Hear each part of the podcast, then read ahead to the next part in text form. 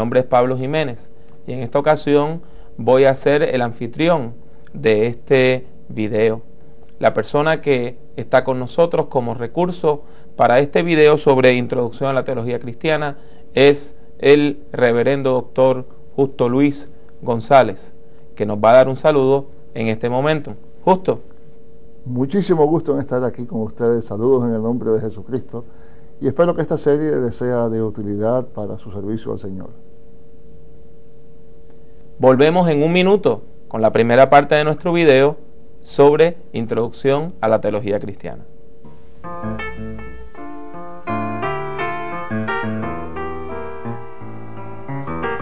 Este video sobre teología sistemática usará como libro de texto un material que pronto será publicado por la Asociación para la Educación Teológica Hispana. Es un libro escrito por el doctor González y la doctora Zaida Maldonado Pérez. Su título es Introducción a la Teología Cristiana. Lo que vamos a hacer en esta ocasión es presentar una serie de preguntas que van a estar relacionadas a los distintos capítulos de este libro. Comenzamos con el primer capítulo de ese libro titulado ¿Qué es la teología?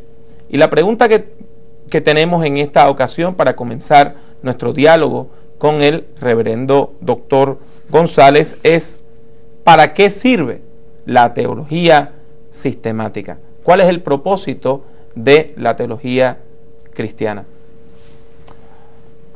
Hay muchas maneras distintas de ver la teología.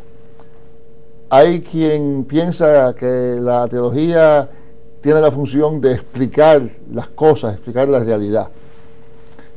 Eh, por ejemplo, hubo una época en que hubo teólogos que pensaron que la Biblia probaba que la tierra eh, era llana. Y entonces cuando hubo quien dijo que era redonda, pues dijeron, no, no, eso está en contra de la teología. Me parece que eso es un error, pensar que la teología está para explicar la realidad. La otra manera de ver la teología también es un intento de eh, responder a todas las preguntas que la gente tenga. Y en realidad hay que recordar que siempre Dios es un misterio, eh, al cual se conoce eh, por fe, como por espejo, en oscuridad y no directamente.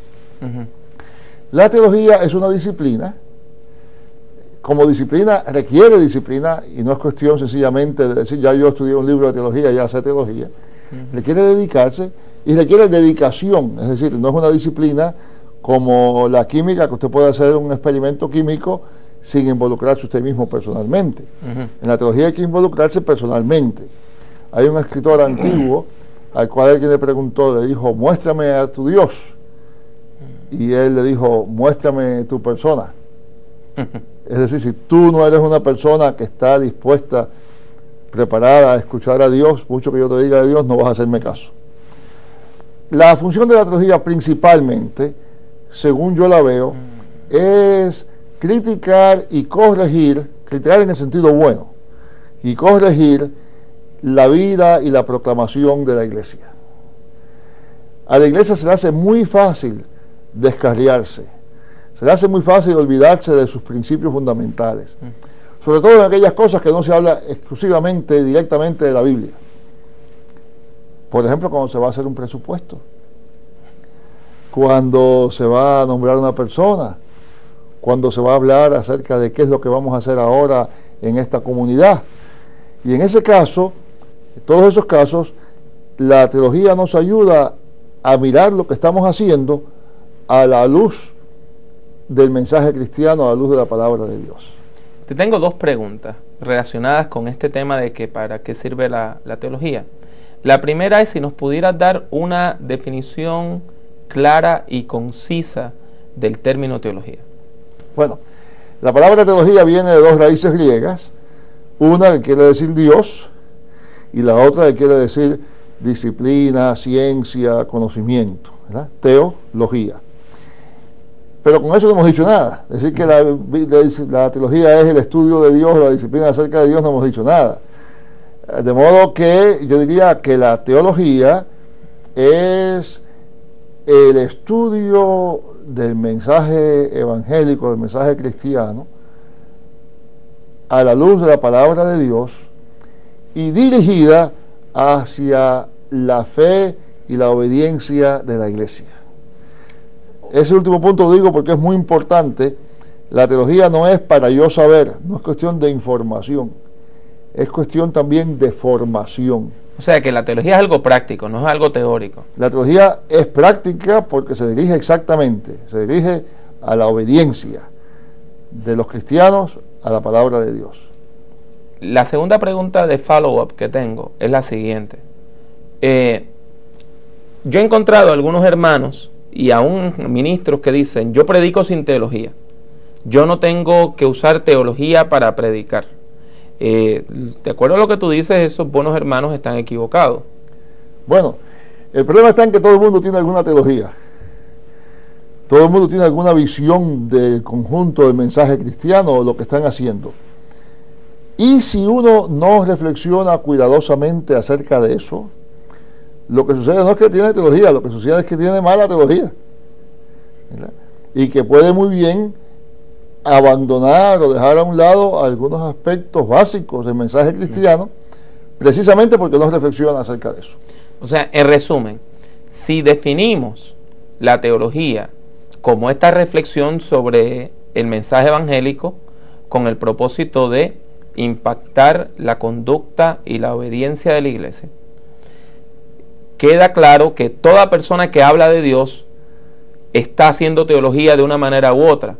Y la cuestión es que hay gente que hace buena teología y gente que hace mala teología. Exactamente, exactamente. Y la teología, mientras menos consciente, por lo general, más mala es. Es decir, quien dice no tengo teología, posiblemente lo que sucede es que tiene una teología muy débil, que no ha reflexionado suficientemente sobre el mensaje cristiano y ha reflexionado tampoco que piensa que no hace falta ni reflexionar. ¿Qué función tienen las doctrinas? Bueno, hay que empezar por decir qué son las doctrinas. Las doctrinas son resúmenes de algún aspecto fundamental de la enseñanza cristiana. Las buenas doctrinas no tienen la función de describir cómo son las cosas, sino tienen más bien la función de servir de guía, de límite, de dirección acerca de cómo pensar y cómo actuar. Por ejemplo, el ejemplo que yo doy siempre es eh, un, juego cualquiera, vamos a hablar del béisbol porque eh, ese es el juego con que yo me crié, pero sucede lo mismo con cualquier juego. En el béisbol hay unas líneas que se llaman las líneas de foul. Lo que esté fuera de esas líneas no vale, está mal. Ahora, dentro de esas líneas, los jugadores pueden moverse como quieran, pueden cambiar de posiciones, puede haber distintas jugadas, todo eso. Las doctrinas son más bien como esas líneas. Líneas que se han desarrollado a través de la experiencia, eh, que la iglesia ha aprendido que hay ciertas cosas, ciertas enseñanzas que de algún modo, a veces no inmediatamente, pero a la larga, niegan o atacan o tergiversan algún aspecto fundamental de la fe. Si puedo ponerlo de otra manera, es como un, un prado grande en el cual está suelto el ganado y a la orilla de ese prado hay unos precipicios. Y entonces la persona que cuida el ganado pone unas cercas, unas verjas, para que el ganado no se caiga. Y a través de la historia de su vida, la iglesia ha ido descubriendo algunos precipicios. Y la función de las doctrinas, de las buenas doctrinas, está precisamente en servir de cerca para que no caigamos en esos hoyos donde han caído otros. Si te estoy entendiendo, entonces todo pastor, todo ministro, toda persona que predica debe tener algún conocimiento de doctrinas básicas porque de otro modo puede terminar predicando cosas que estén fuera del ámbito de, la, de lo que está aceptado como cristiandad. Exacto. Otro ejemplo, en una clase de escuela bíblica, alguna persona ve un texto y lo lee y dice, mira, esto quiere decir tal cosa. Y la persona que está dirigiendo, porque sabe un poquito de doctrina, sabe que eso va en contra prácticamente toda la doctrina cristiana. Y entonces dice, no, mira, no será que quiere decir tal otra cosa, y, sin, sin violar el texto, por lo menos evita una interpretación que puede tener consecuencias serias, negativas, para la vida de la iglesia. Yo recuerdo una anécdota que pasó en una clase de escuela bíblica. Alguien leyó el texto que dice, estad quietos y conoced que yo soy Dios. Y entendió que lo que el texto decía es que cada ser humano es un pequeño Dios. Eh, y entonces, en, por ejemplo, la doctrina cristiana sobre la persona de Dios nos ayudaría a no caer en ese tipo de error. Exacto. Y ese mismo texto, por ejemplo, también hay que lo ha interpretado para dar lugar a lo que se llama el quietismo. Es decir, no, no, los cristianos no tenemos que hacer nada, nada más que estar ahí quietos. Y claro, en toda la Biblia se habla de la responsabilidad de los cristianos, responsabilidad evangelizadora, responsabilidad de mayordomía, responsabilidad respecto a los otros, todo eso, ¿no? Pero ese mensaje solo, para una persona que no sepa no trate de colocarlo en el contexto de todo el mensaje bíblico, pues puede dar muy fácilmente en eso que se llama el quietismo. Y hubo gente que con base a ese pasaje sencillamente se sentaba y no hacía nada. Vamos a esperar a ver qué va a hacer Dios. Queda claro entonces que todo eh, ministro del Evangelio debe tener un conocimiento básico de las principales doctrinas cristianas. Exactamente. Y ese es el propósito de la introducción a la teología cristiana.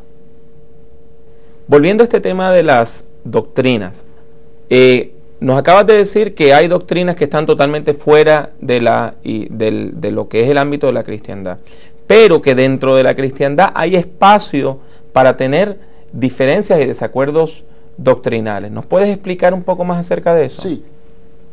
Eh, desafortunadamente hay cristianos que piensan que Dios está preocupado porque nosotros estemos todos de acuerdo en todo, todo, todo detallito de la fe. Eso es así. Y el resultado de eso entonces es que porque yo interpreto este pasaje de esta manera y tú interpretas aquel pasaje de aquella manera, nos dividimos. Un caso típico es el caso del asunto del milenio. El milenio aparece nada más que un versículo ahí en Apocalipsis prácticamente. Y en base a ese versículo, pues ha habido iglesias que se han dividido porque si cuando viene el milenio, si viene primero, si viene después. Eh, cuando en realidad eso no es una cuestión esencial para la, fe cristiana. Lo más importante es que los cristianos aprendamos a distinguir, y es muy difícil, pero que aprendamos a distinguir entre lo esencial y lo secundario. Hay ciertas doctrinas que son absolutamente esenciales. La existencia de Dios, eh, la, humanidad y la divinidad de Jesucristo, la presencia del Espíritu Santo, la autoridad de las escrituras. Y hay muchas otras doctrinas que son cosas secundarias que la gente usa como interpretación. Y lo que se hace bien difícil es distinguir entre esas dos. La única manera de distinguir entre esas dos es en base al amor.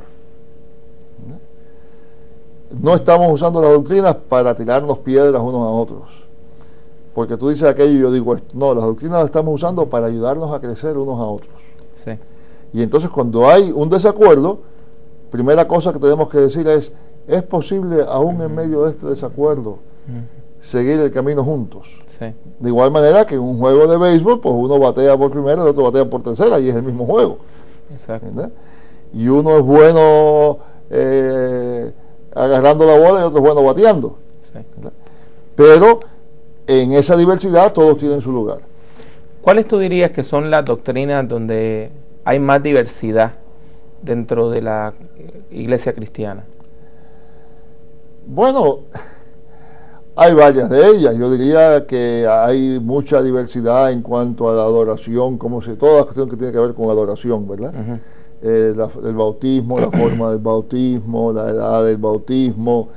Eh, hay diferencias también en cuanto al problema viejísimo del libre albedrío y la predestinación eh, hay, eh, hay diferencias que han surgido de, esa de esa tradición, ¿no? de esa discusión. Pero estamos de acuerdo que el centro es la figura de Dios encarnada en la figura histórica de Jesucristo. Exactamente, exactamente, exactamente. Y, y eso posibilita que creyentes que tienen desacuerdos doctrinales en algunos puntos se mantengan unidos con una misma fe. Por ejemplo, en este caso, yo vengo de una tradición donde bautizamos eh, por inmersión a personas adultas que confiesan su fe, lo que se llama el bautismo de creyentes, ya después que pasan de los 11 años.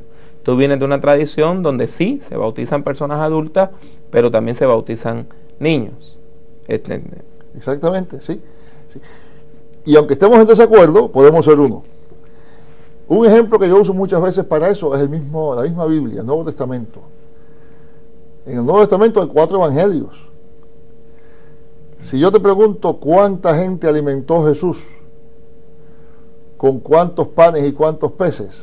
Depende de la historia y depende, depende, depende de cuál evangelio estás estudiando. La iglesia, al poner juntos esos cuatro evangelios, no se puso a pelear por si fueron 5 mil o 10 mil o 15 mil personas. Ni si sobraron 7 canastas o 14, digo 7 canastas o 12 canastas. Porque en fin de cuentas los evangelios, aunque los números no sean los mismos, están diciendo lo mismo. Hay un acuerdo en cuanto a esta persona de Jesucristo de la cual los evangelios dan testimonio.